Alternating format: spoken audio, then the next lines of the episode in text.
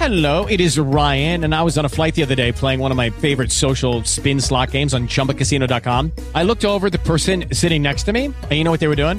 They were also playing Chumba Casino. Coincidence? I think not. Everybody's loving having fun with it. Chumba Casino is home to hundreds of casino-style games that you can play for free anytime, anywhere, even at thirty thousand feet. So sign up now at chumba casino dot com to claim your free welcome bonus. That's chumba casino dot com and live the Chumba life. No purchase necessary. V G W Group. Void where prohibited by law. See terms and conditions. eighteen plus. Judy was boring. Hello. Then Judy discovered chumba casino dot com. It's my little escape. Now Judy's the life of the party. Oh, baby. Mama's bringing home the bacon. Whoa. Take it easy, Judy. The Chumba life is for everybody. So go to chumba casino dot com and play over one hundred casino-style games. Join today and play for free for your chance to redeem some serious prizes. Ch-ch-chumba. chumba casino dot com. No purchase necessary. Void where prohibited by law. eighteen plus terms and conditions apply. See website for details.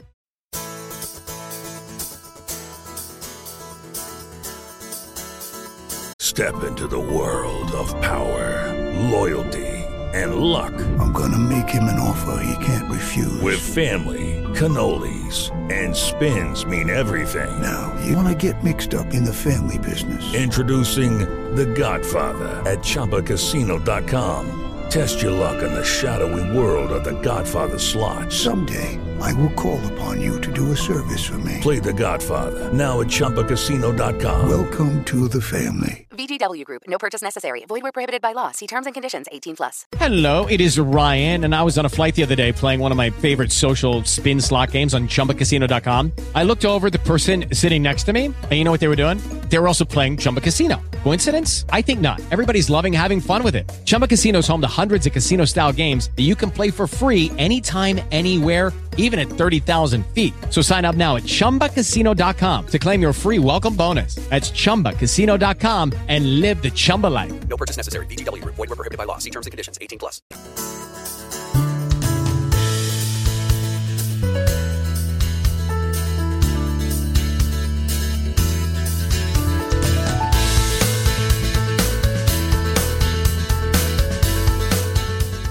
Just want to remind you guys that this is just me and Mark telling stories, and that nothing that we say here is intended to be medical advice. This is strictly from our point of view as two dads telling the stories of our T one D kiddos.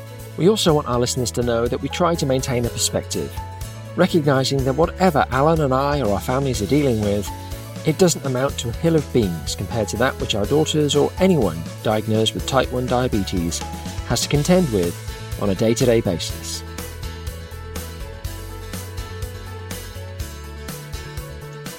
Welcome to Dads and Diabetes, just two dads of T one D kiddos on a podcast trying to figure it all out. And now in twenty twenty, not vision, actual calendar year. Uh, my name's Mark.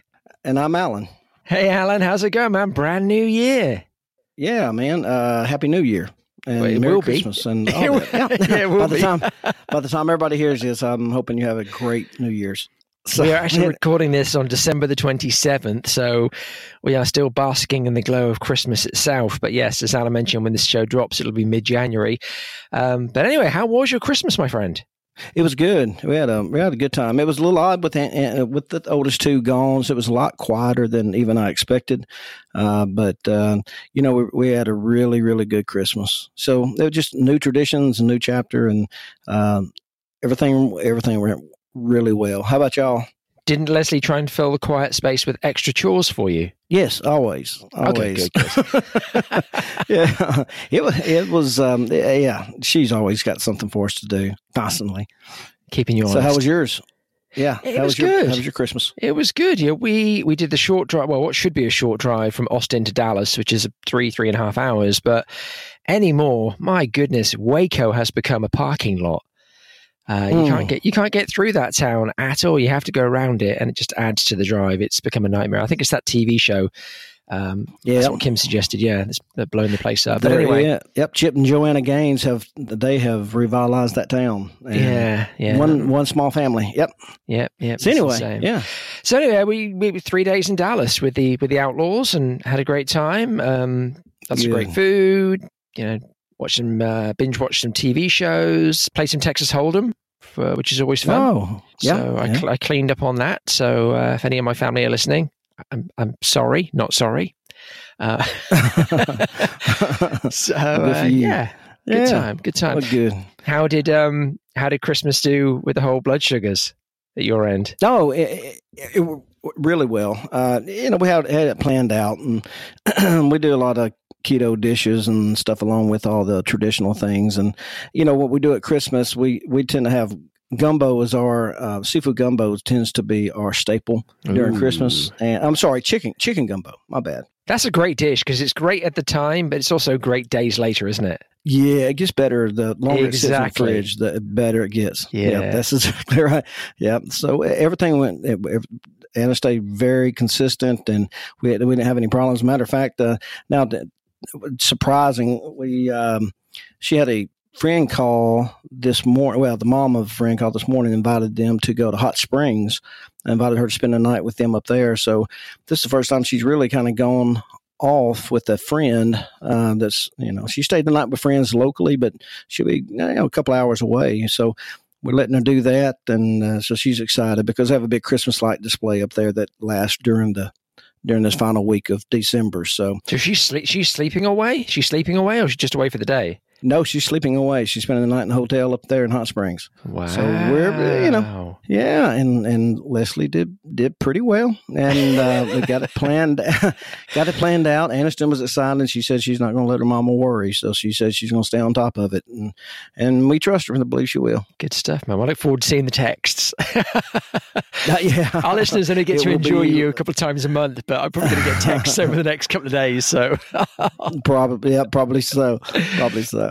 So obviously Christmas time, you know, you, you try and eat well and everything, but Christmas is Christmas, man. I mean, there's sugar around, there's cakes, there's pies, there's pastries, there's chocolate. What do you guys, mm-hmm. I mean, it, it, does it not like run all over you? Does it not make that, mu- it, that much harder? Because I know it does for us, but we, we tend to just let go of the reins. We say, you know what, we're going to do everything we ordinarily do, which is we're going to bolus in advance, we're going to bolus aggressively, we're just going to try, try and stay on top of it, but we're also not going to lose our minds if you go a little higher than, than usual because it's Christmas. Yeah. Well, yeah, no, she's not going to be deprived of anything, We, but we just try to be smart about mm-hmm. it. If if everybody's having hot chocolate, we, we have a sugar-free recipe mm-hmm. that we've always used. Um, she has certain desserts that she likes to make that are lower carb. Uh, she likes to cook, so she might. So when she cooks, she cooks lower carb items. Yeah. And and again, with the kind of food, now th- Thanksgiving is a little bit different and her, and her blood sugars go, can go a little wacky there, but during Christmas, it's not too bad with, with chicken gumbo. You don't have, it's not a lot of carbs mm-hmm. there, very limit, almost none. Uh, she's not a big fan of rice anyway, so she doesn't eat the white rice uh, that goes with it. Um, she, instead of using crackers, she likes having her chip chips with it. So she has these protein chips that have very little carbs. Ones. So it's not that she just, yeah, the yeah, Quest, that's good. Right. So she that's just so stayed along with that yeah. same, oh man, they're awesome. So she just used Quest chips with her gumbo and went, went with it. And then desserts, again, she, she did low carb this and that, but, and she ate, oh yeah, she ate some bites of stuff here and there just, to, just for the fun of it. But eh, yeah, it, she stayed, stuck pretty close to what she normally likes to yeah. eat. Well, so, so we didn't have really uh, any anything kind of any crazy sugars or anything like we that. We had um not too bad. We, we again we, we we we tend to do something similar. I mean, obviously our diets are a little different, but we tend to have at least the same approach to it. But you know, if I feel like Ella's getting a slice of pie and a large slice of pie, and she wants ice cream with that, I'll, you know, I'll say to her, it's Christmas. I'll say, you know, what would Jesus do? And she'd say he'd eat this pie. So I'm like, okay. And she said, "A la mode." I'm like, all right, amen. So. Funny. That's good.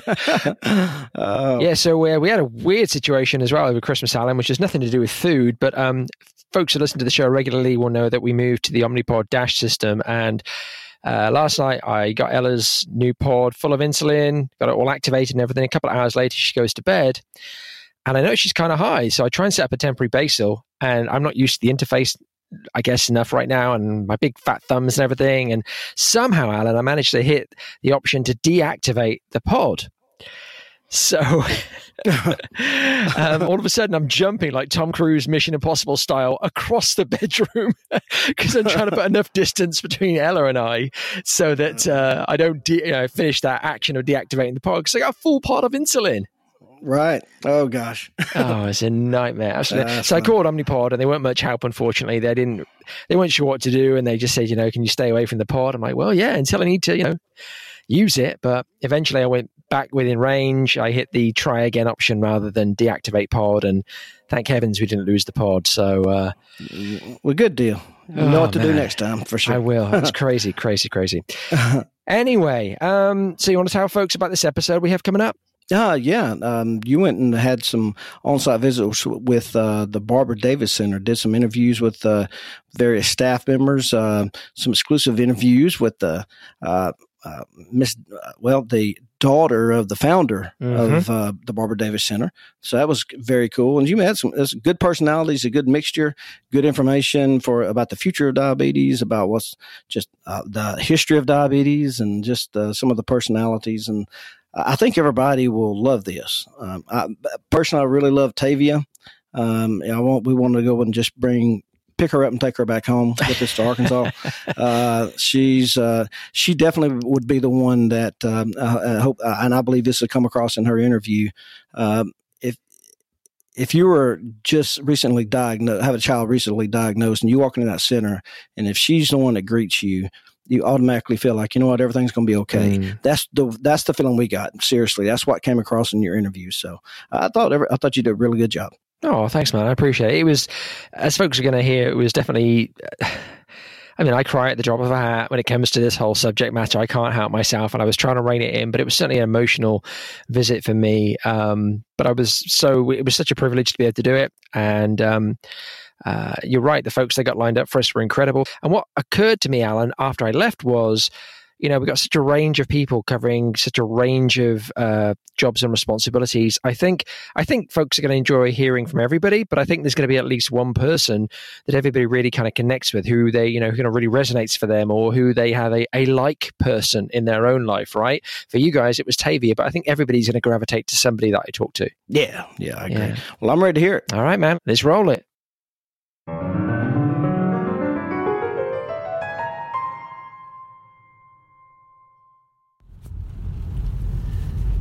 So I'm driving into the Barbara Davis Center here in uh, Denver, Colorado.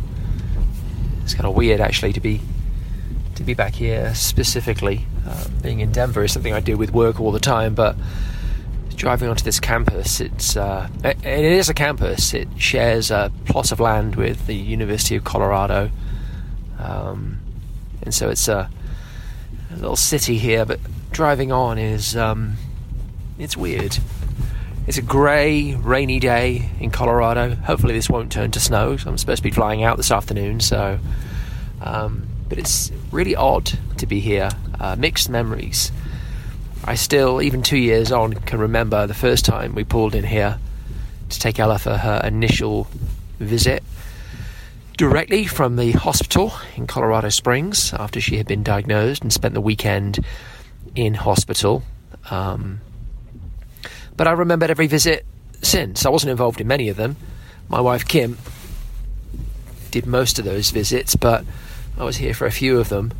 And uh, remembered visiting with the endo, remembered reading some of the literature that was in the reception area. I'll try and take some pictures of that as well and put them on our Facebook page. Um, yeah. Mixed emotions, that's for sure. Um, very grateful, very grateful for these incredible people, for this in- incredible group of staff and everything they did for for Ella. But, um, you know, it's difficult. Maybe we'll cover this in a future episode.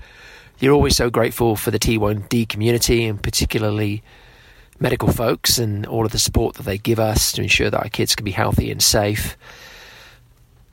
But you never want to be part of this community. I mean, this is not something you wish to be a part of. Um, so, yeah, it feels... I still have that feeling of inescapability, if that's a word. Driving onto this onto this campus for the first time and realising that this was our life now. This would be always a part of something Ella had to deal with and something we would be supporting. And, uh, yeah, it's it's an odd sensation. But...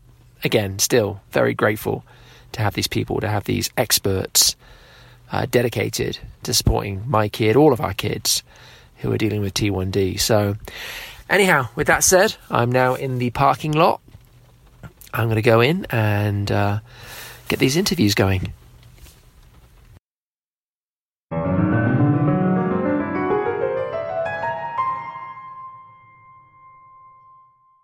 So I'm joined here by Doctor Robert Slover. Uh, Doctor Slover, can you please tell our listeners your position here at the Barbara Davis Center and just give us a brief overview of some of your responsibilities? Thank you. Thank you for being here. Uh, I'm the Director of Pediatrics at the Barbara Davis Center. Um, and in my mind, it's the most wonderful position in the world. Uh, I've been involved in pediatric diabetes for well over forty years um, and have seen the incredible changes that we have um, made as we've been able to do better and better care for children. Uh, but my responsibilities include uh, overseeing the work of about eighty-five people. Uh, we have twelve physicians. All of our physicians are academic people. They have university appointments. They all do some research, and they also all do cl- some clinical work. Uh, so we have that group, and then we have uh, advanced practice providers, nurse practitioners, and one physician assistant who primarily see patients and do clinical work. Uh, we have a, a core of nurse educators, dietitians, social workers, Uh, and and then an entire uh, part of my job is uh, leading the research that's done, the clinical research in pediatrics. The Barbara Davis Center has a bench research section, uh, which is very strong and, and very uh, prominently known, but we also do clinical trials with patients uh, in, in pretty much all of the areas of diabetes. Um, so... I manage the money, I do other things like that. But but the fun part is that I still see patients and and can take the research I'm doing and that we're doing together and apply it almost day by day to the patients that we see. Fantastic. Well, that's yeah, certainly a comprehensive role that you have there. And that's actually one of my questions for you. You touched on the fact that B D C, I wanted to say B D C because if I keep saying the Barbara Davis Center, my interviews are going to run long by about twenty minutes. Um, B D C appears to be a treatment center, but also a teaching and learning facility, uh, and also a research center as well. How do these components dovetail together and complement one another? I think that that's really what makes it exciting to be here. Um, the basic science research, which is headed by Doctor Lori Sussel here, uh, is involved in immunology and beta cell biology, very uh, basic things that we hope will lead to biologically understanding and curing this disease. Uh, but at the same time, that becomes foundational for us to do clinical research. Uh, clinical research might, for example, be uh, taking some of the things they've done and and adapting them in trials with patients to see if we can prolong the honeymoon period or prolong uh, the time until a child develops diabetes. So, th- so then we've moved it to the clinical realm.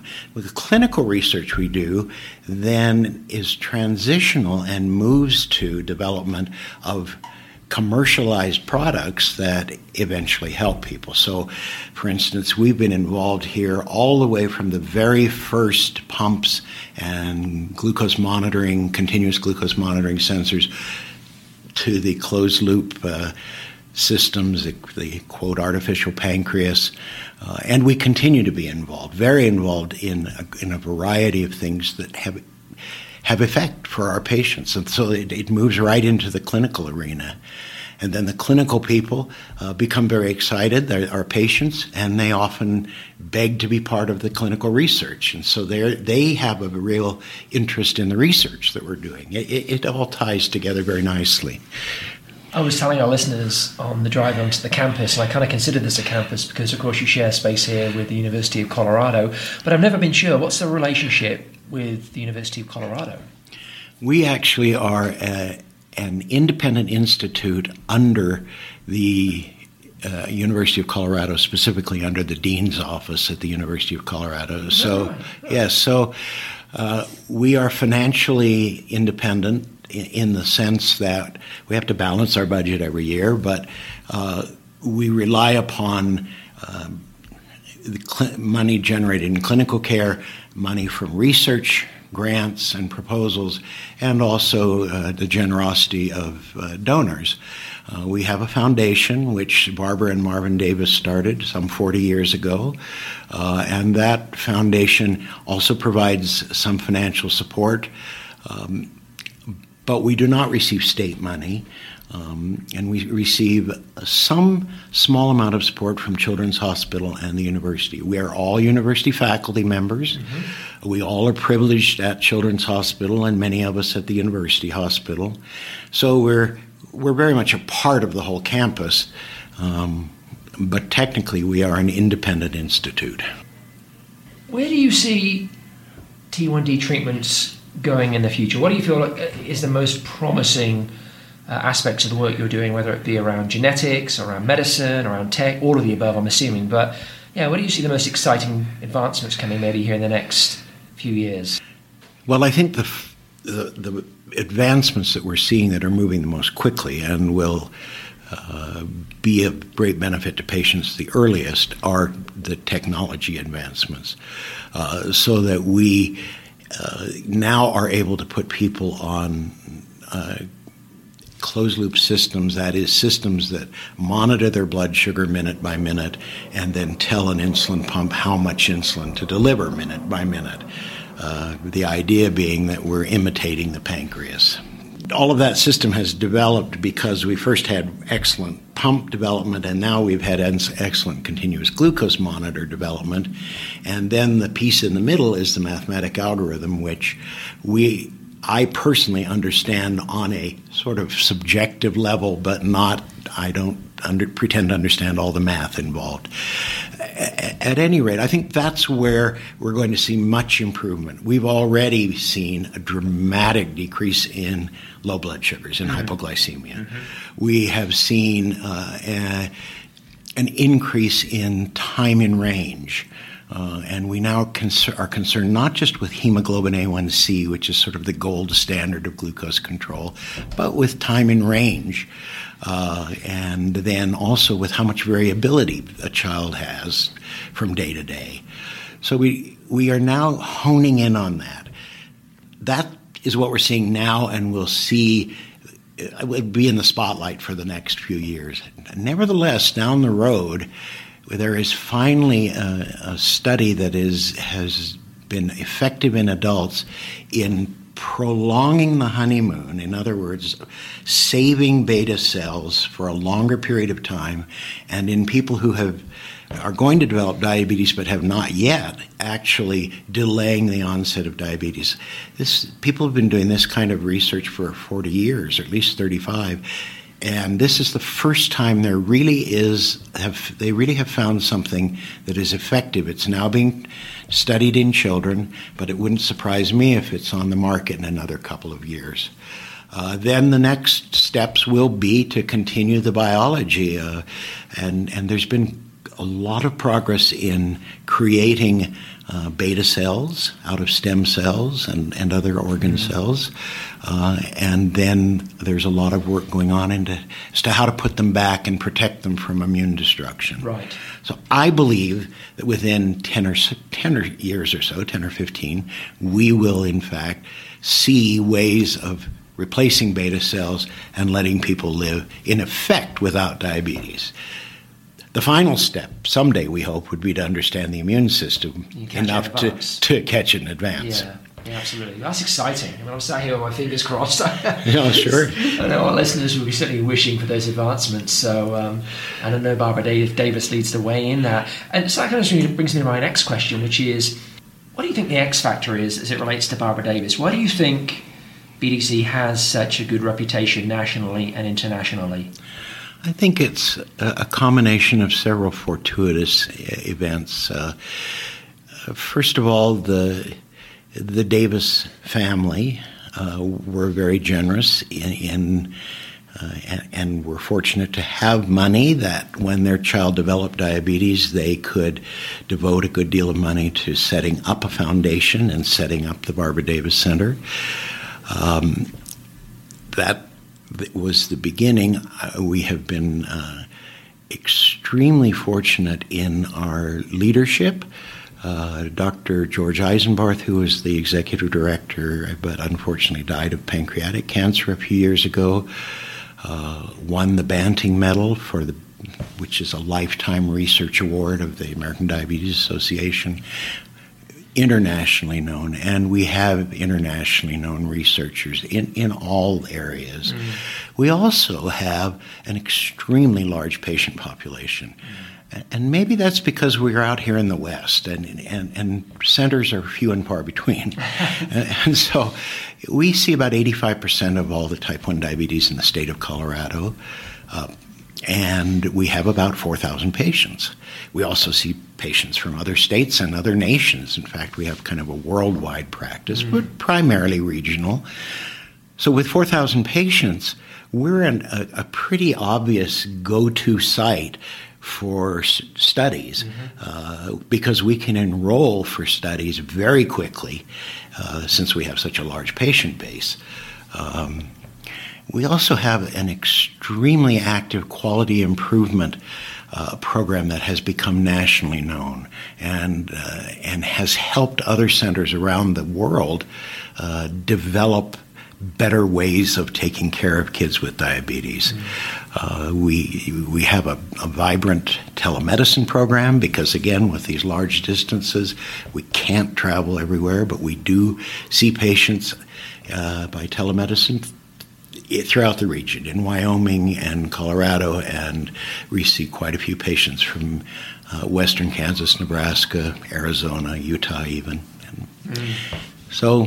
It's it's a fortuitous combination of things. And I would like to think also because we have extraordinarily devoted people yeah. who are very bright and very compassionate and very devoted to the families they serve.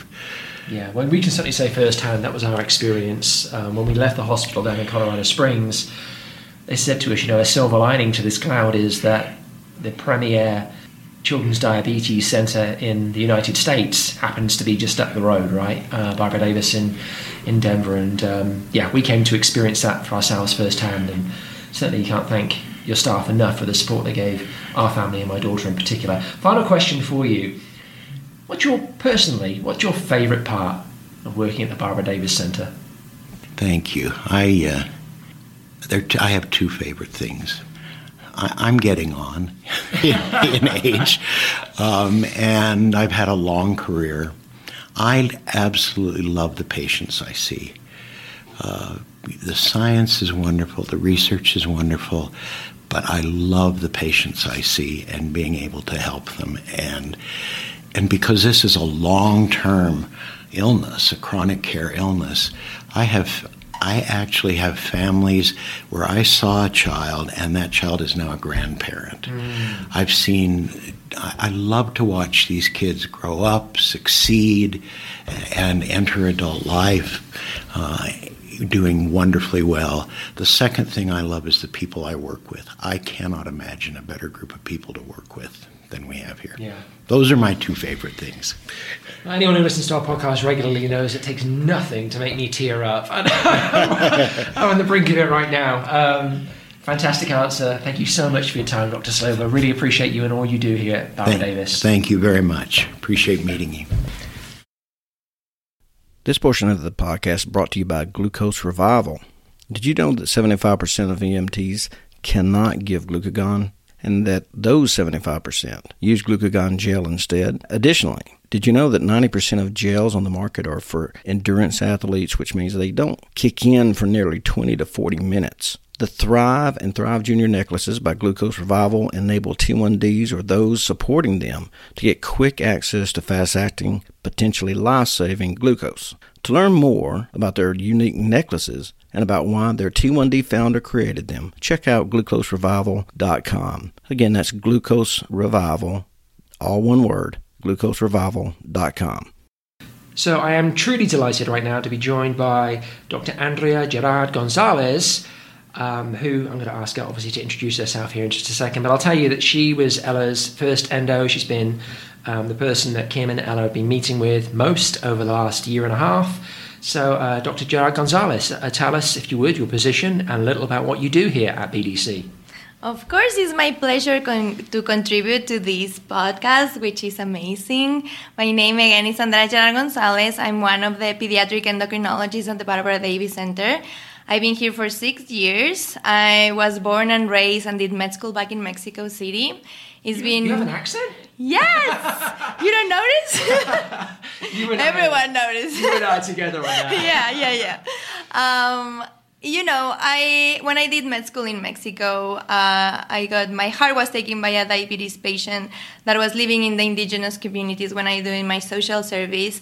And the family is there, they don't even speak Spanish. So that patient, they didn't understood what was going on.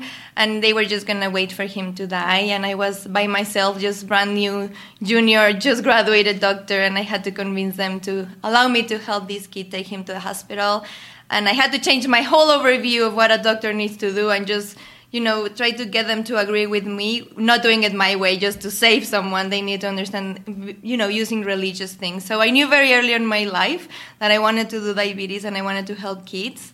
So my main interest and, and my area of research is actually like um, kind of trying to get the disparities in diabetes care away.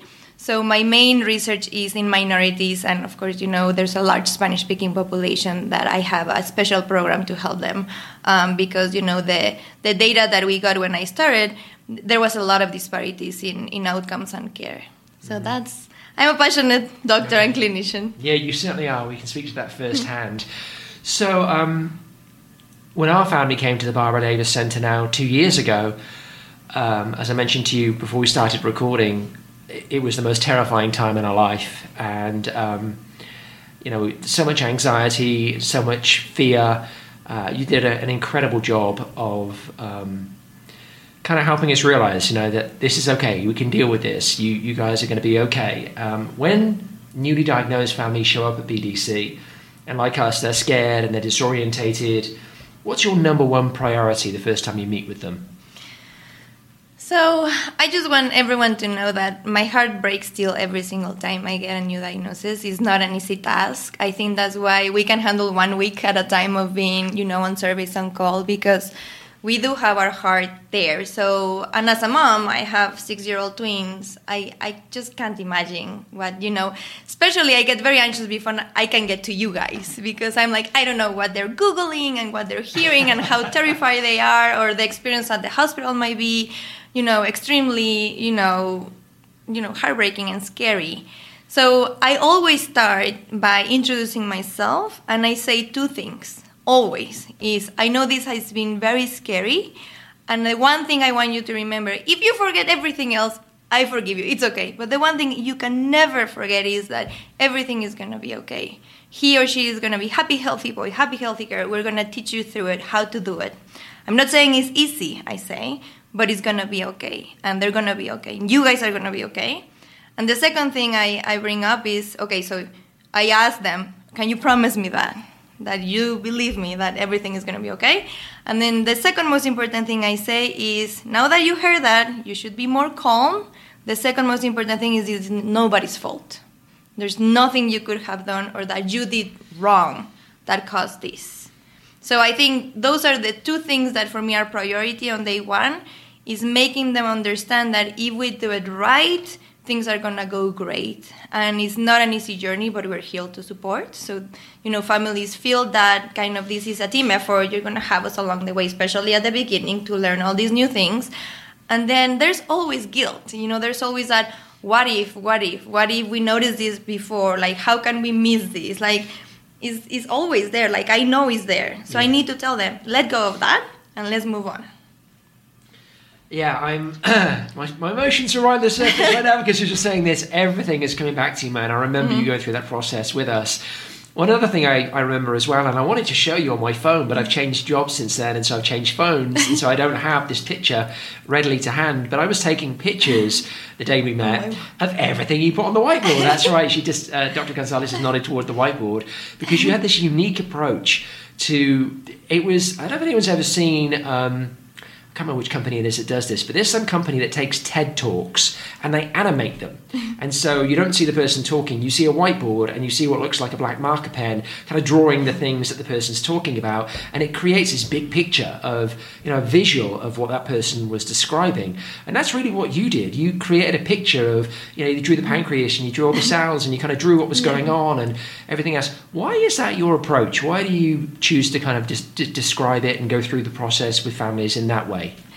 So I think it's just my personal choice. I'm I'm a person that, you know, even through school, as a kid or med school, the fastest way for me to understand something and to retain it was to use all my senses, to hear the teacher while I was drawing things and actually repeating to myself. So I was using my eyes, my, my ears, and everything, right? Like, it's actually something you can touch and grasp on. I always try to make sure that it doesn't matter the age of the patient, if it's two, three, four, five years old, they also understand what I'm saying. I think it's not fair to just focus on the science and just explain it in a very adult, mature way, because then the kids really are missing a lot of the, that you are the most important person that we are seeing right here. So I think for kids it's very hard if they're not really seeing something. Just hearing someone, it starts to be blah, blah, blah in right. five minutes. So I try Charlie to... Brown, isn't it? The teacher. Blah, blah, blah. So I try to make it fun and interactive. I try to put um, as much science in what I'm saying, but mix it with the drawing and the colors and the sound effects. And I'm not shy to do sound effects. Um, I'm surprised you don't have hand puppets and yeah, different just voices. Um, and I try to keep it on for the whole week, so nobody gets like a more sad version of myself. Everyone gets a funny. Um, and I think, you know, kids appreciate that. You know, I've seen the saddest, more scared five-year-olds smile at me. Yeah. And if I can get a smile from one of these kids, I did a good job that day. I go home and I feel accomplished. Um, you know, I if I get families, I want them to be able to express themselves, to cry that day, because I don't want to ignore feelings and emotions that are happening on the day of diagnosis or the few first days of diagnosis. But most of the time, I able to to kind of see in their faces, this is starting to make sense. Mm-hmm. I get it. Mm-hmm. And maybe they have heard it before, but just looking at the pictures and going through kind of in a cartoon, very highly advanced scientific cartoon, I feel like everyone gets something. Yeah. Like the kids get the idea, the picture. They relate themselves about what was going on. You know, I ask them specific questions to the kids. So what's your favorite food? So they start actually interacting, and it's them we're talking about. It's not just diabetes, the pancreas. It's actually you. What's your favorite sport? What is your favorite food? What is your favorite friend? And then full of boogers, you know. Like, I tried, to, so they start to feel like, oh yeah, that that was me, right? A few days ago, I was feeling bad because of that. Yeah, I was paying that much because that was happening, and now I get it. So I think, for me, it's a way of explaining it for everyone, in you know, yeah, in a fun, interactive way. Yeah, I remember the whole piece about food because you asked Ella, you know, what's one of your favorite foods? And uh, you did a very good job of, of not suddenly like just going when she said, oh, I like Indian food. Because, of course, we come to learn that Indian food is one of the worst things you could eat as a diabetic, right? You've got the rice, you've got the naan bread. Um, you got all the fat in the curry that then shows up five or six hours later. You know, we've learned all these things yeah. now, right? You know, you, but you didn't go... oh, okay, really? Instead, you're like, okay, great, okay, so uh, naan bread. How many carbs do you think of naan bread? And I know Ella liked that, but that, but the, the serious point is you didn't shut her down. You didn't say, ah, okay, well, you know, you might need to think about doing something a lot different, because it was still so raw. The diagnosis yeah. was still, you know, two days old. And the last thing she needed for someone to tell her was, okay, so everything's changing. Yeah. Right. Your favorite things are not going to be there anymore. Absolutely. Absolutely. Now, do we eat curry once a week like we used to? No. Have we changed from regular ice cream to Halo ice cream? Yes. But um, it was really important for you to approach it that way. So I, I, I appreciate that. Actually, I appreciate that at the moment. And as you're recalling mm. how you work and you're reminding me of that moment, I'm uh, appreciating mm. it all over again. So thank you for that. Of course. We talked to Doctor Slover earlier, and the last question I had for him was... Um, you know, your job is really, it's difficult. I mean, it's difficult from an academic perspective, but it's also difficult emotionally, right? Uh, you're very vested in this. Most of the patients you see they're young, they're children, and that makes it doubly hard. But I want to focus for a moment on the best parts of your job. So what do you like most about working at B D C? Ooh, that's hard. I, I, I, I actually love most everything. Um, for me, I really, I really enjoy getting to know the families and having long-standing relationships. So I don't think I could have done, you know, like emergency department doctor, because then, them, oops, in and out, they're gone. Um, I think really, after you spend time with my wife, you still think? Yes. Sorry, honey. Of course I do. No, honestly, you know, it's like diabetes doctors have a very special place in their in their families. You know, we go through rough periods of, you know, disagreements sometimes, or very hearty natures that you're like, come on, let's do this. And they're like, what? I don't care. Um, but I see it all. You know, I see I see little kids, I see babies, I see toddlers, I see, um, you know, hard hardcore teenagers, I see young adults. Um, I get to know their parents, I get to know their activities, I get to know if they're failing or exceeding at school. Um, I get to know their ups and downs. I get to see them through very rough times and then come back and conquer diabetes. So, and the other thing that is amazing, for some people, they might not understand why just diabetes.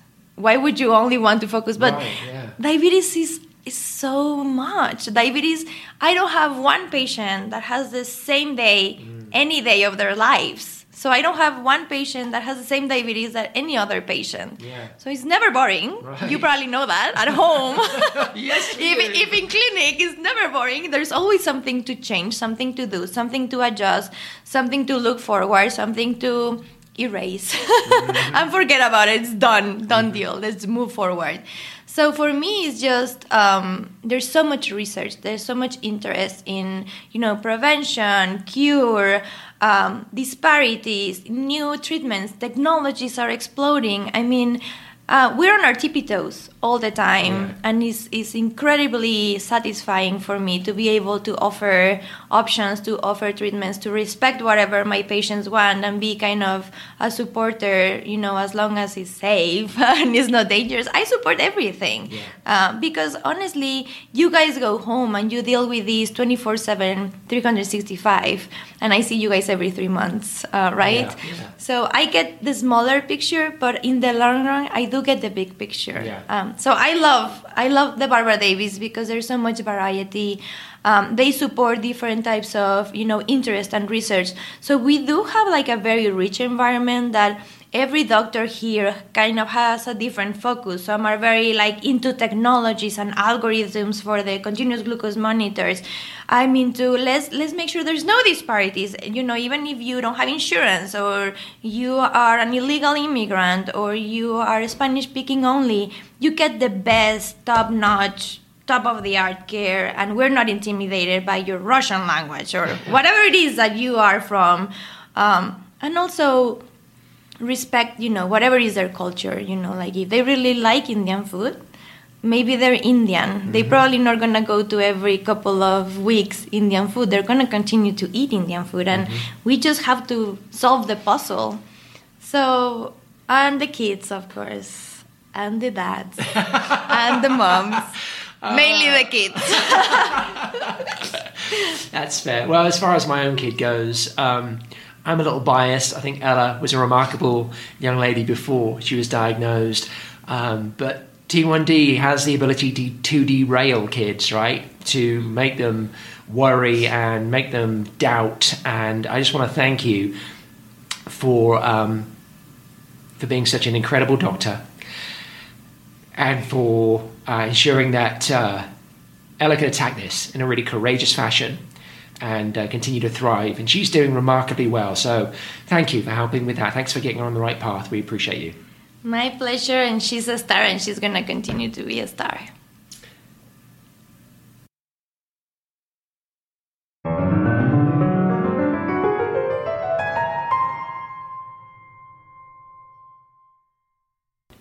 So this is an interview I've really been looking forward to, because um, I'm going to introduce you now to Tavia Franklin, who is not only one of the most important people in my daughter's life when she was diagnosed with diabetes, but she is hands down one of the nicest human beings I think I've ever met. So, uh, Tavia, thank you so much for joining us on the podcast. You're Tell welcome. folks your um, your title here at B D C and just give folks a quick overview of the work that you do.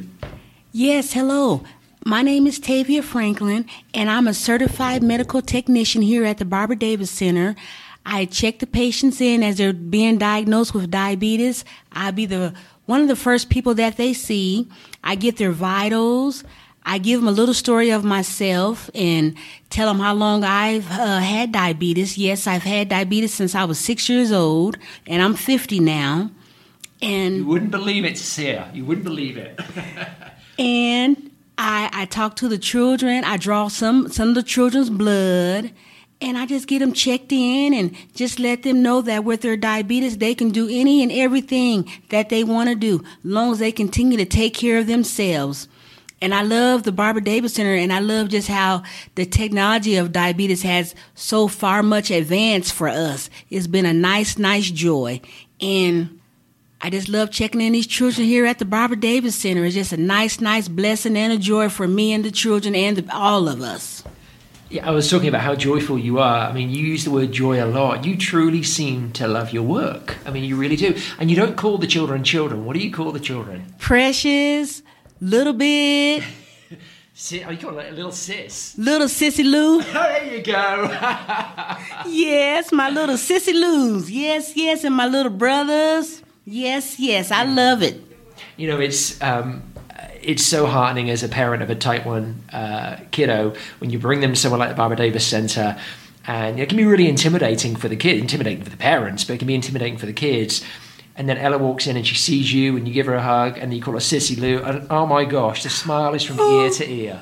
Thank you, thank you. I love Junit. These are my little sisters and my little brothers. I love us from my heart and my soul. Yes, yes. Yeah, well, that's obvious in, in, in the way that you engage with those kids.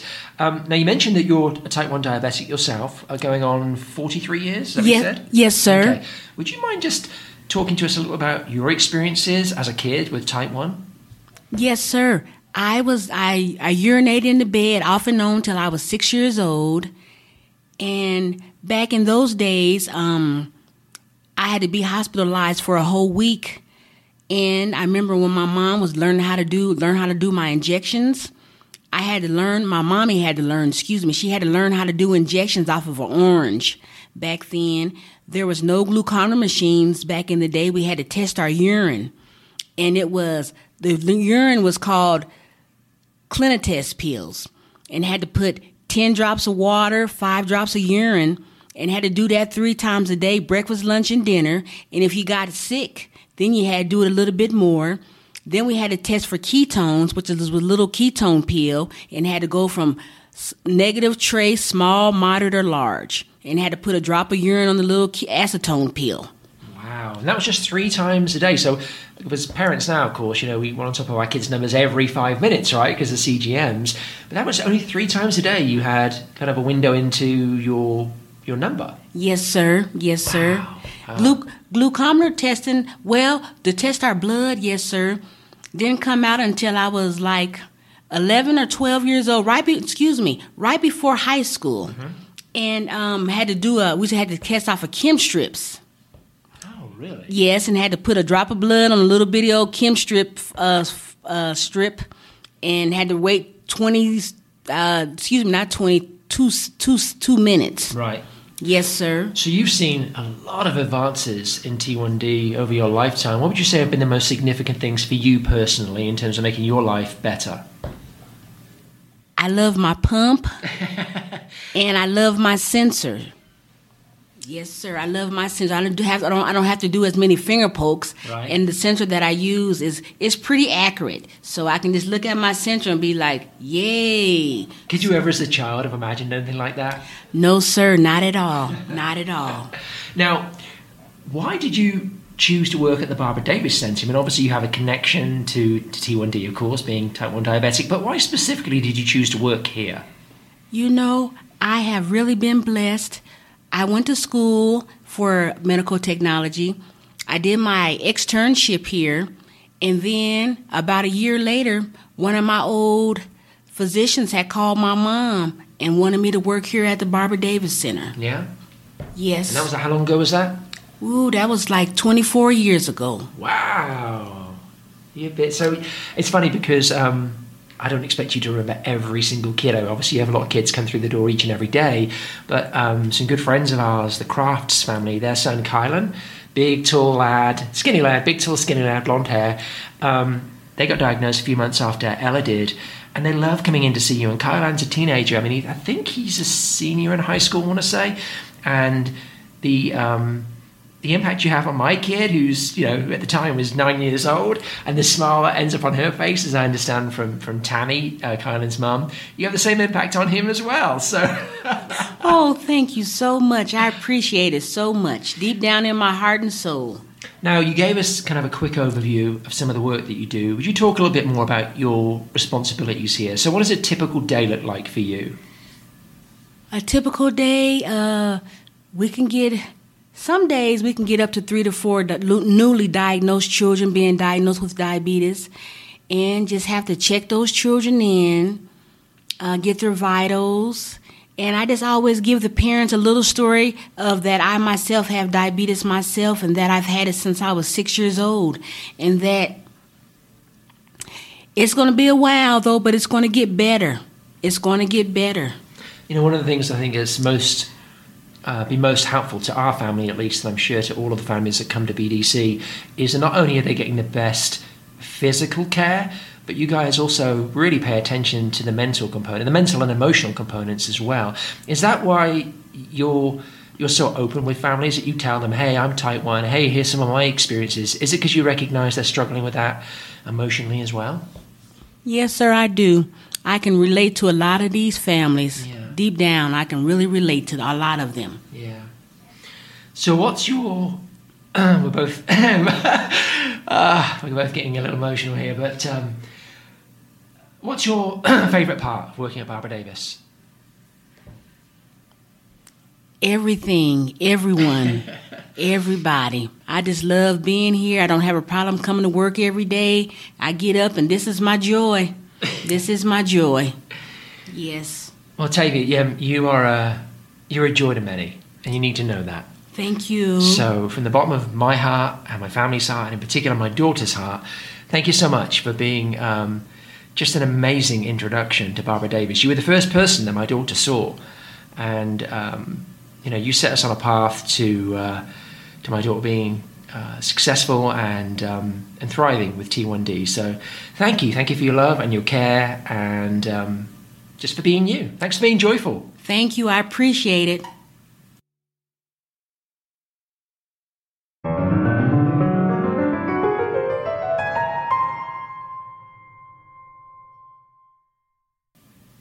So the next brave soul who's prepared to get around mic with me is Agnes Ferlaga. Has yes. I said that right? Yes. Okay, very good. So Agnes, why don't you go ahead and tell folks your position here at B D C, and just give folks a quick overview of some of your responsibilities. Okay, my name is Agnes Ferlaga, and I've been with the B D C for now ten years.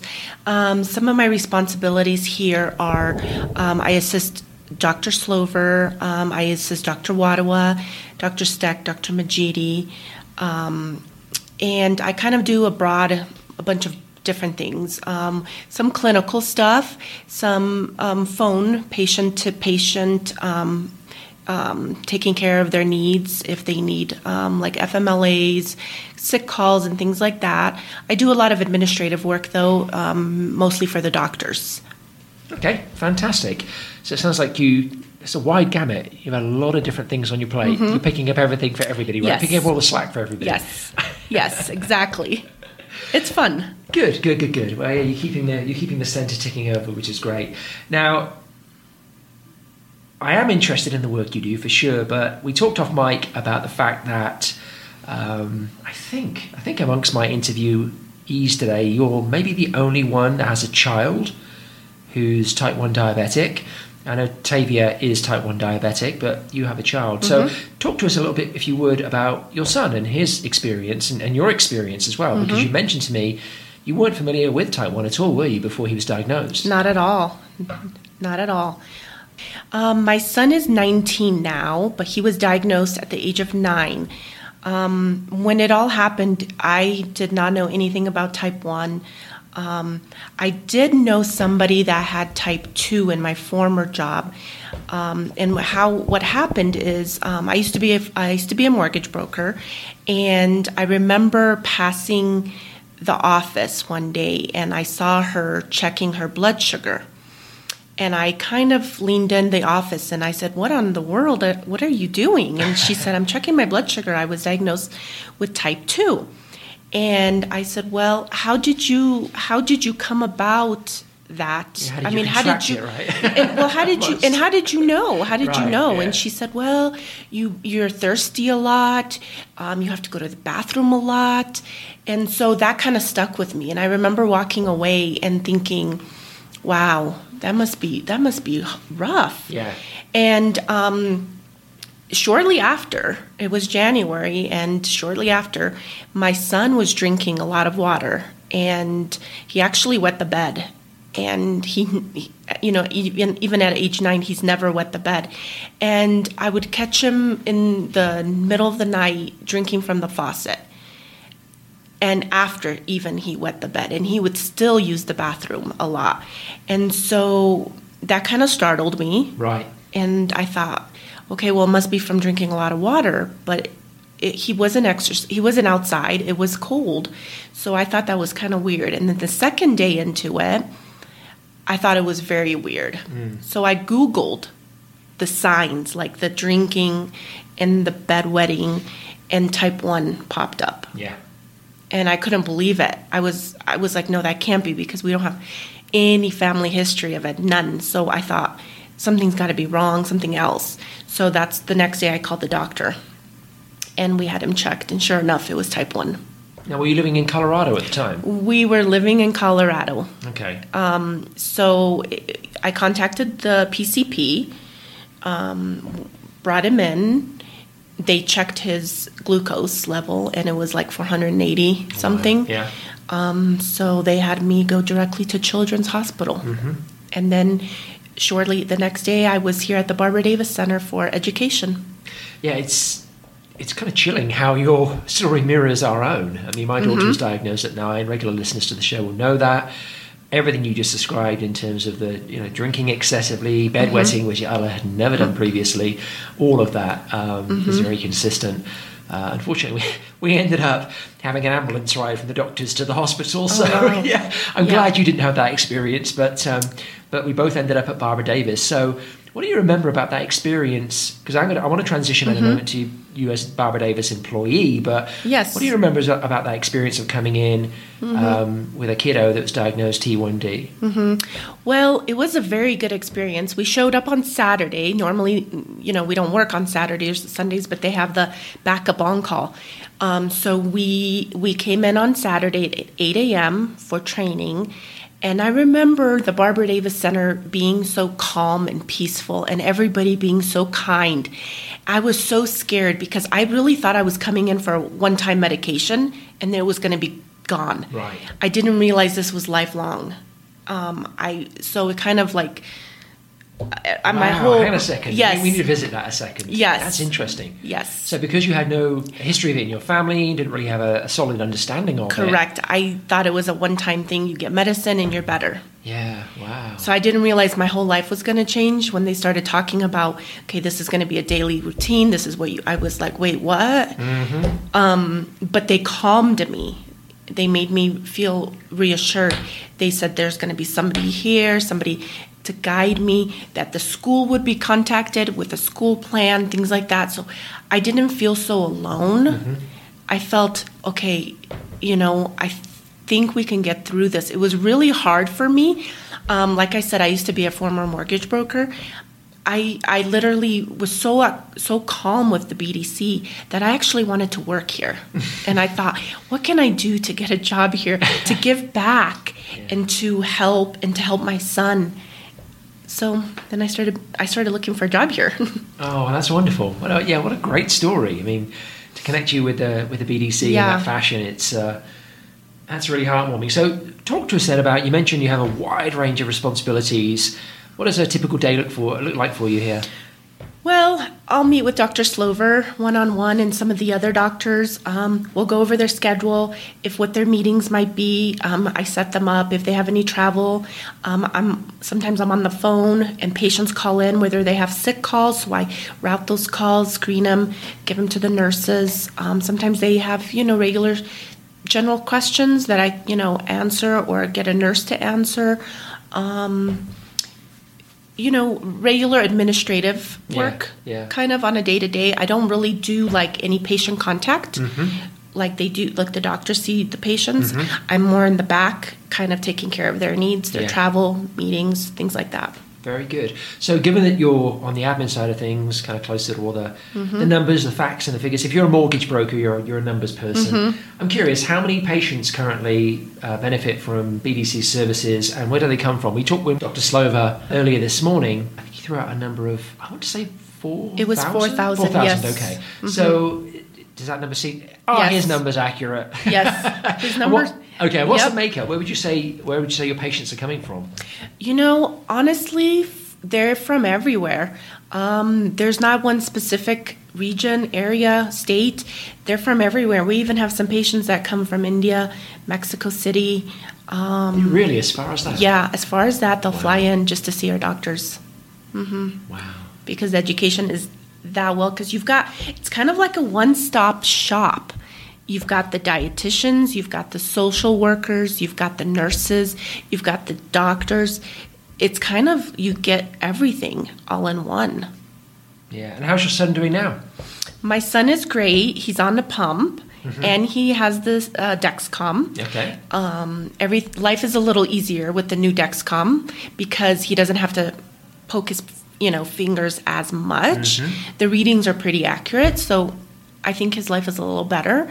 Um, by, I could say that from from nine to now, nineteen, I feel like the diabetes follows us instead of me and him following the diabetes. Before, when he was first diagnosed, everything, I was really scared to leave the house. I was like, I can't leave the house because he's going to have to eat. We're going to have to prick his finger. We're going to have to give him a bolus.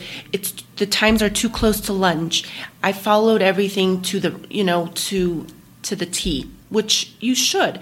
However, now with this many years in and working here and being able to, I feel like the diabetes follows us.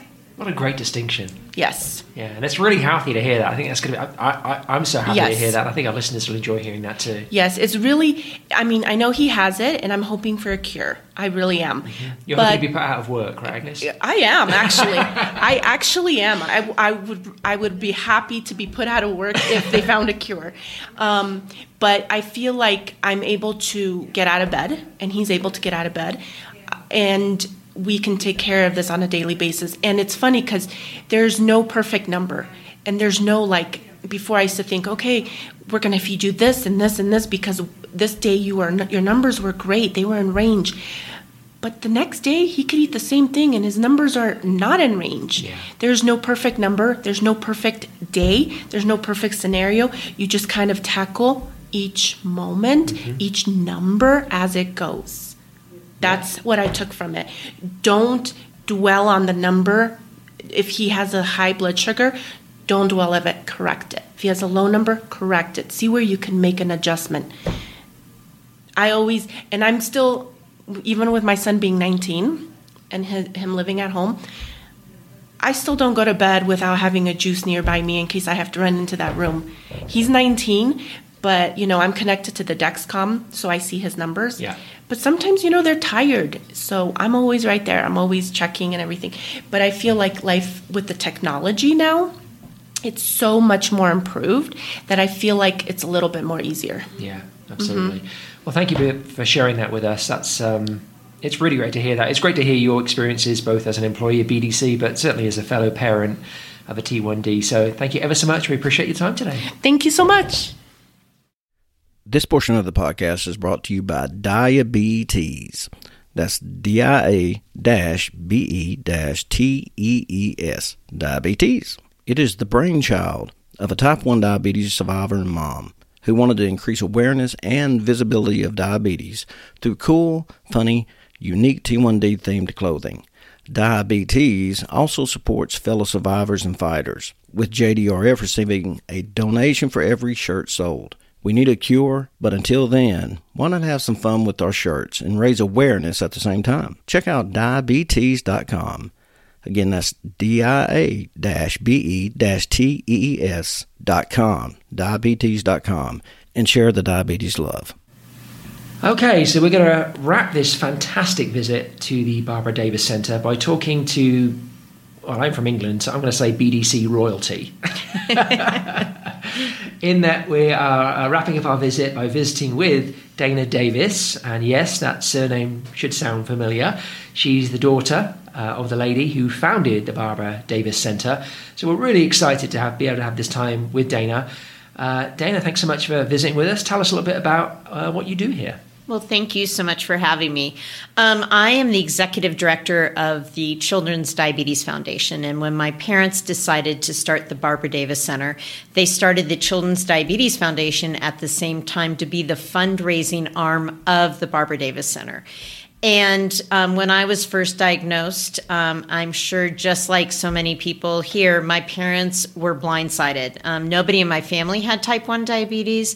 Nobody had any idea what it was. Um, my mom knew I was sick. I was, you know, I wet my bed. I had all the classic symptoms. I dropped like fifteen pounds. I was thirsty. Took me to the doctor, blood test. Doctor Amer brought me right over to Doctor O'Brien, who is one of the founding doctors here at the B D C. And um, I got my first insulin, and I can't remember if it was beef or pork, um, but I was allergic to it. Oh, no. And it was really gross and ugly first insulins for all of those who are now, you know, able to have the clear synthetic. It was not a pretty thing. And so because I was allergic to one, next day I got the different, the second shot, and it was one shot a day. I mean, they gave you one shot and just, I know, he's wow. like, his reaction as a dad is what you have to see because, you know, so many parents now, you have so much technology, but we didn't have it. I was diagnosed forty-four years ago. Um, you and Tavia, who we had on earlier, you guys are... Is Tavia's, Tavia's younger than me. She used to call me her little sister. And she then I everybody that. It's I so know, awesome. But I'm like, no, no, no. I'm actually two years older than you. Oh, so okay. Tavia's got it one year less than me, okay. And I'm two years older than her. Okay. So yeah, she's amazing. But yeah. Same thing. It was, there was no blood testing. Um, there was urine testing. And even then it was, you know, test tubes and you put the pill in, you couldn't hold the bottom because the chemical reaction would burn your fingers. And they gave you a shot. They kind of guessed what your insulin would be. And basically, I think everybody probably gained like twenty pounds because they were just feeding you hormone. I mean, you yeah, were getting yeah. a shot of hormone, then you were eating all day to do it. And everybody's like, wow. Why are all these diabetics gaining weight? But, you know... It, that's what my life was. I didn't know. I was lucky because I was sensitive. I knew when I was low. I could tell when I was low, mm-hmm. which I guess, you know, a lot of people couldn't. Mm-hmm. So I did know when I was having reactions. So I never was hospitalized before for my diabetes, ever. Knock on wood, you know. Um, that's awesome. Sorry, so was that more, years, more information than you wanted no, to know? That's amazing. So That's amazing. Well, so, no, I was thinking, well, the reason I have a faraway look in my eye is because I was... wondering if, you know, part of the frustration in the diabetes community is the confusion between T one D and, and type two. Absolutely. And I'm wondering if you mentioned there that back in the day, type one diabetics would gain a lot of weight because of the you know, because of what you guys were dealing with in terms of medicine that was available and whatnot. And I'm wondering whether or not that, that fed into the confusion between the two types. Because, oh, that's interesting. Yeah, well, I don't think everybody had diet. the same yeah, I reaction that I did. Yeah. Oh, no, I'm Although, because type two, there tends to be a, um, a, a weight a component. More yeah, overweight. A dietary component. Yeah, absolutely. Which is so. a big confusion because I've been hospitalized, not for my diabetes, but for my M S. Uh-huh. And when I'm in the hospital, people would look at me and be like, oh, you must have been a fat child. And I was like, oh, my God, mind blown. These are like providers and nurses who don't even know the difference oh, between type one and type yeah. two. So, yeah, okay. sorry. No, no, that's great. Well, so your your mother in particular, because, of course, yes. the center bears her name, that has become somewhat iconic within the, the, the T one D community. But at the end of the day, Barbara and Marvin, your parents, yeah. are parents. They're regular people. They're parents. Yeah. So it'd be really interesting because I think almost all of our listeners are parents. Um, talk to me about your parents and what you remember about their response to you having T one D and, and kind of those early years of trying to address it. Because you know, I mentioned to you off mic that Alan and I, our families are very different, right? The way we go about parenting T one D, it's it's very different. So I'd just be curious to know what your earliest memories are. Um, my earliest memories, I remember after I was diagnosed, um, came home to dinner. I'm the youngest of five kids. And my parents were kind of explaining to my siblings what had happened. And I remember for me, the most traumatic part was that I was going to have a shot every day because I was a little needle averse at that time. Yeah. Um, and my dad was, my dad was more upset, I think, than my mom. My dad, it definitely hit my dad more. I think he felt like he was supposed to protect me and had said to my mom, just go fix it, get it fixed, um, was sort of his quote. And I think I understand so many parents and like your, your sort of outlook as a father of just feeling so helpless when your child is diagnosed and what do you do? And I definitely felt that. Yeah. From my dad. My mom's way of dealing with things, and thank God it is, was to kind of just grab the bull by the horns and take control of it and say, you know what? No, if this isn't how things are done, I'm going to create something that is. So I remember we went to Jocelyn Clinic, which was wonderful, but it was really far away. And where, my, where was, that? was that? In Boston. Okay. So it's the Jocelyn Clinic in Boston. And we went and, you know, I, it, it was my first sort of immersed feelings or experience with type one, and I wasn't thrilled with it. I mean, clearly, as most children probably wouldn't be, but when we came back, my mom said, what if we built something closer to home, and what if we made it more family-oriented, and what if we made it so that the whole family would go? Because when I went, I just went with my parents. I didn't go, my my siblings didn't go, and I love that B D C has really taken it to the next step now in doing grandparents and everything else, because it is, it affects your entire family and friends and community. And that was really my mom's vision for it. You know, she definitely wanted to treat anybody, no matter their ability to pay. And back then, all you were paying for were insulin and syringes. And at that time, insulin was thirty bucks. It was affordable. It was back affordable. In the day. And, you That's know, a whole topic for another uh, podcast. But syringes, I will say, were like two inches long. Like I look right. at syringes then and now, and it's a whole different thing. Um, But, you know, it was to make sure everybody could get care, and she would like to find a cure. That was what she wanted, and she wanted to treat the whole family. She what wanted. What was her background? It wasn't in, she wasn't medical, was it? She wasn't. My mom was super smart. She went to college at sixteen. She was an English major, graduated in three years, married my dad, and had a family. Wow. So, but she was always been a force. So, you know, she's she's just got a lot of force to her, and, yeah. and I'm really glad she did, because instead of making this negative possible negative diagnosis a horrible thing, she turned it into something so positive and helpful for everybody else. And that's where, I mean, today I'm so blessed what I get to do, because I get to come here and see families that are touched by that and get to talk to people and really see families not go through the negative part of things. And, you know, that makes me so proud of her. And then understanding that she did it because she knew my dad was so sad and trying to help him with that sadness. I'm not sure what to say on the back of that. Sorry. No, that's just incredible. One of the things we were told when we were here uh, a year and a half ago, one of the first things we were told was, you know, when your child gets type one, the family gets type one, which is to your point, right? It takes takes the parents and the grandparents and the siblings and, uh, if you're lucky, the friends and um, everyone associated with the family. Um, and so I'm glad. I'm glad that was shared with us, and I'm glad that we've been able to carry that message forward through this podcast and just in our lives and with our with our kind of close community, and appreciate B D C sharing that with us. Now you have this remarkable center that's helping well, helps hundreds of thousands of families over um, how many years now? It's been forty-two years. Okay. Wow. This center has been here fourteen, fourteen? years okay. on this campus. Okay. We moved. Okay. What do you think that is that makes B D C so special and makes it so renowned both nationally and internationally? See, I mean, when you first talked about so special, it would be the people, and the people that are here and that are doctors and providers and nurses are just some of the most incredibly caring human beings. And I think it's really important for people to realize you know, endocrinologists make no money. There is no billable procedures. I mean, they actually, compared to other, um, you know, um, oh my gosh, you know, other whatever other you disciplines or, thank you, yeah, other yeah, disciplines yeah, that yeah. they could do where you, you make money, endocrinologists have no chance. So when somebody decides to become an endocrinologist and decide to be a diabetologist, you decide to specialize in this, there's a knowing that this is not something that they're going to make money from, but they do it truly because they have a passion and a love for what they're doing. Yeah. And I find that most people here are either themselves or like one degree away from diabetes, sort of diabetes adjacent.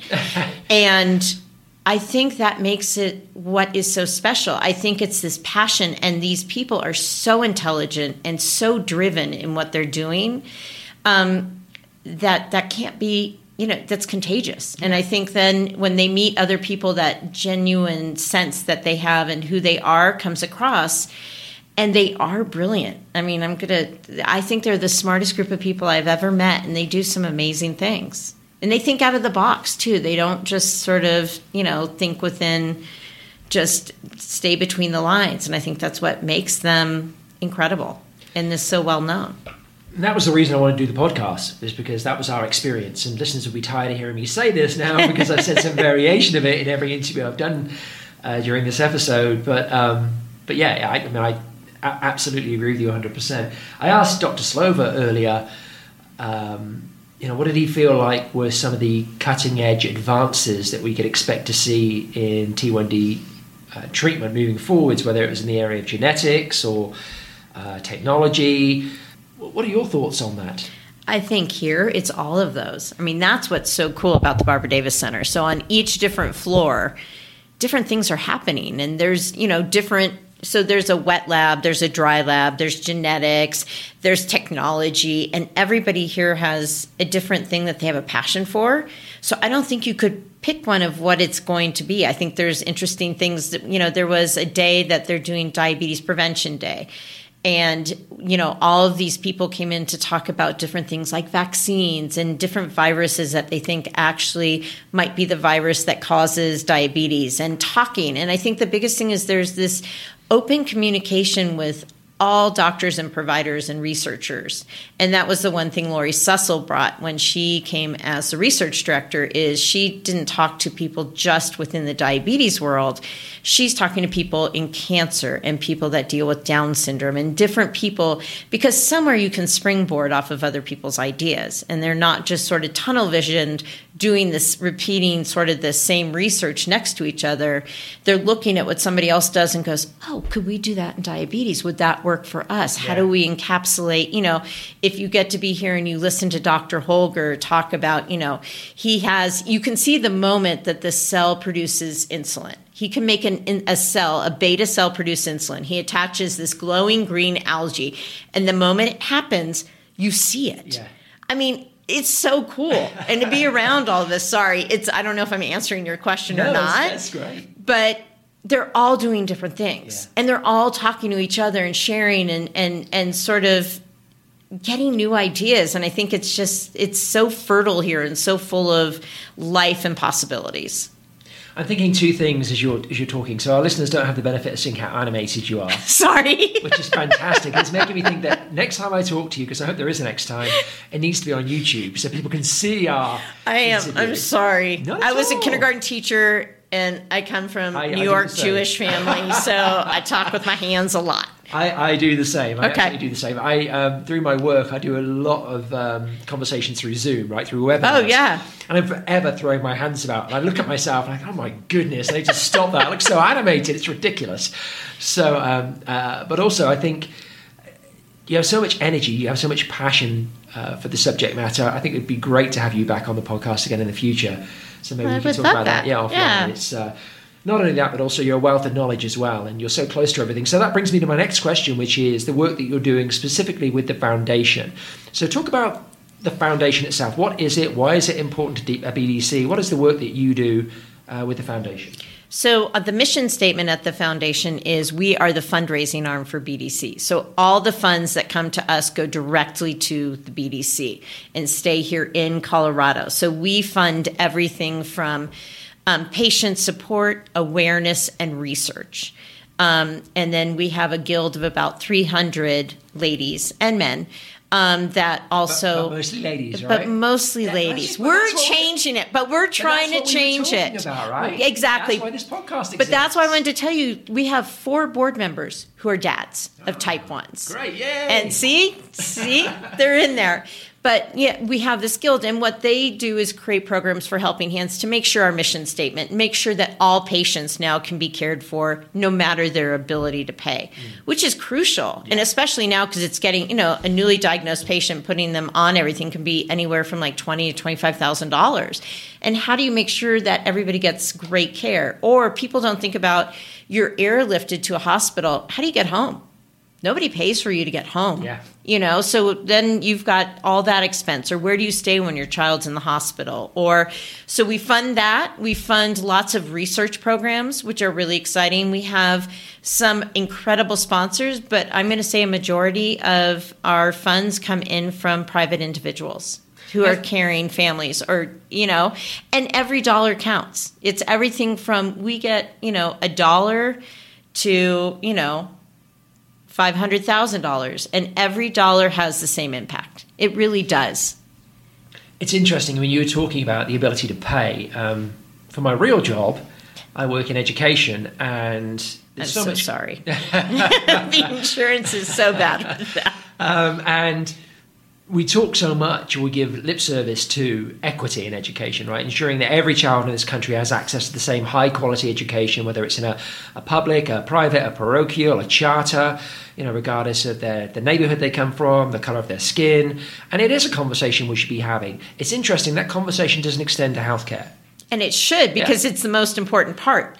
Because you should be getting the same healthcare as everyone around. It should be the the top healthcare. And, you know, we were just talking upstairs in our board meeting that it's been capped in Colorado at ninety-nine dollars, and that all three of the main um, pharmaceutical companies have thrown in and said, okay, we will give coupons for that. Dylan Roberts was a guest on our show. Okay, a few episodes back. So, you know, that is something, and that's what we have to work towards, is making sure that, you know, one person isn't paying thirty bucks and somebody's paying three hundred dollars for the exact same thing. It just, it's ridiculous, especially when it's something that's life-saving. I mean, it's not a question that you need it. And that if it's between Lantus or Traceba or whatever, because I, I, I don't pump. I do poor man's pump. I do Lantus because okay. I love Lantus. I'm a Lantus person. Um, but, you know, some people don't do well with one or the other. And and somebody else shouldn't be telling you which insulin works best for you. That should be a choice. Right. And that's, we were just discussing that upstairs. Okay. Sorry. Yeah, very topical. Very good. So I want to circle back to the, yes. the, the, the financial support that you got. So you, you, you made an interesting statement, which is, Uh, as much as half, maybe more than half, of the funding that you get in the foundation comes from private individuals. So, of course, your corporate sponsors are really important. Talk, if you were talking a bit more detail about kind of those two groups and the importance of them.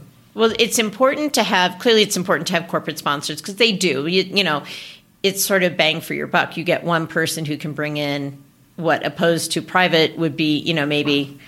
you know, twenty or thirty people, maybe you can get in one person, but it's also the awareness. And I think it's our partnerships with corporate sponsors. So when we have a corporate sponsor, it's not just financially how they help us.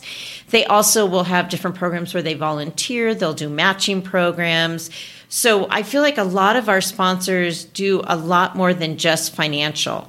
Um, and that's what's really crucial to fundraising is you need that, you need to be a good partner. You need to, to share in, we try to bring something to our partnerships because we do, you know, we have this amazing center and doctors and knowledge, and trying to share that with certain partners, especially corporate partners. It's our ability of wanting to really get awareness out there. Yes, it's not just about money. It's not just about money. And that's what's great. I mean, when and, and with our, our individual sponsors as well, you know, a lot of times it's not just their money, but it's their time that they give, and it's their help, and it's their ideas that we need, yeah. you know, because yeah. we're, we're a small little team, and, you know, any new ideas we'll take. So small but mighty. So how would any listeners get engaged with B D C and, and kind of provide some of that financial support? Absolutely. So if you want, um, you go to children's diabetes foundation dot org and you push on the donate button, and you can pick exactly what areas you would like to donate to the B D C. That's cool. So you can decide if it's research, if it's, you know, um, patient care. You can pick specifically what you would like your money to go to at the B D C, and then we make sure that it comes here and, and they use it. All right, fantastic. One last question for you. I haven't asked anyone else this. Okay. Several of my questions have been recycled because they applied to different people. This is one just for you. Oh, good. Tell us something surprising about the Barbara Davis Center, something that folks might not know. Surprising about the Barbara Davis Center. Oh, my gosh, that's a good one. Um, okay, I've got it, maybe. Oh, yeah. Okay. Yeah. All right, so the logo for the Barbara Davis Center and the Children's Diabetes Foundation was sketched by my mom. And really? She created the logo because she saw it was a child going around the carousel of life and reaching for, at that time they did really still have brass rings, reaching for the brass ring. So my mom sketched the logo. Wow. And it's still like eight feet tall on the building right now. So that, uh, that's actually, that's fantastic. And that's maybe a lot more emotional than I expected, actually. Oh, yeah, that's, that's so sweet. That's really, really wonderful. That's wonderful. Dana Davis, it's been an absolute pleasure. Well, thank you. It's been so great. Thank yeah, you for thank fitting you so me much. in. No, of course, absolutely. It's been a wonderful, wonderful day of interviews. And, um, you know, when I think about the Barbara Davis Center and I think about really good care facilities across the country, I know that Alan and, and, and Leslie and their family are really happy with the one they have in Louisiana. And I think about those things that define uh, those centers, those organizations. Yes, the healthcare is top-notch, but it's more than that. It's the compassion. And every single person that our family engaged with here at Barbara Davis felt that. We we knew we were getting the best healthcare, but we also knew that um, there was an enormous amount of compassion and sincere care uh, from the individuals that we that we met with uh, every time we came here. So thank you for fostering that culture. Thank you for the Barbara Davis Center. Please thank your mum on our behalf. I will. I'll call her. And um, her. hopefully we can talk again. I would love that. Thank All right. you.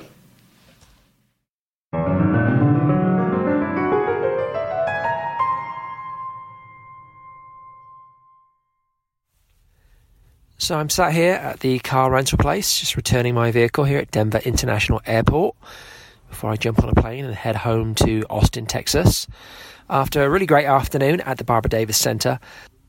Just some great conversations. And I want to give a shout out to Regina Reese, who wasn't one of our interviewees, but who coordinated everything and made it possible for us to even spend that time with those folks at B D C. So Uh, huge thanks go out to her. She did a great job, and I think she did a great job of lining up a really good slate of interviewees who gave us the opportunity to get a sense of kind of all aspects of uh, B D C. Certainly there, you know, were folks who worked there who weren't represented, but I think in the five interviewees that we got, we got a pretty good, well-rounded sense of what the uh, B D C is all about, um, how they do business, and how they look at their patients and the families of their patients and what it is that they're trying to achieve, the kind of support they're attempting to provide. Uh, and I have to say, I, I continue to be just hugely impressed by the Barbara Davis Center. It ended up being weirdly emotional for me. I didn't mean for it to be, although regular listeners to the show will know that it takes nothing for me to get choked up uh, when I'm talking about my daughter or type one. But, you know, this is the... Uh, Dads and Diabetes is the fourth podcast that I've been involved in in doing and producing and whatnot.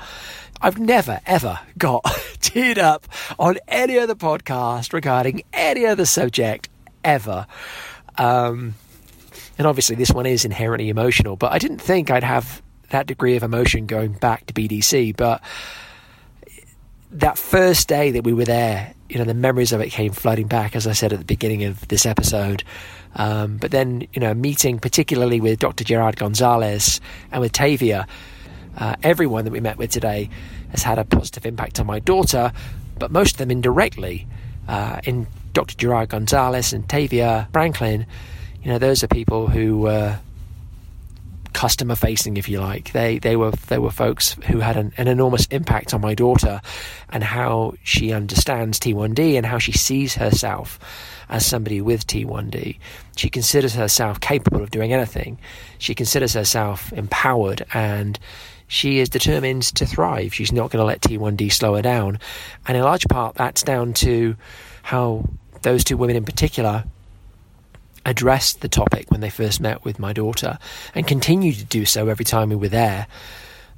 So yeah, there were a couple of times I got a little choked up. I'm sure when I listen back to this, I'm going to be shaking my head thinking I sound pathetic, but um, I don't know what to tell you. Um, it was, I mean, just having access to those folks and learning more about Barbara Davis Center, about the history of the center and about the care that it continues to provide folks to this day, you know, forty-two years after it, it launched. It's really incredible. It really is the most remarkable thing. So I just hope that all of you listening uh, to this episode enjoyed it, first and foremost, found it informative.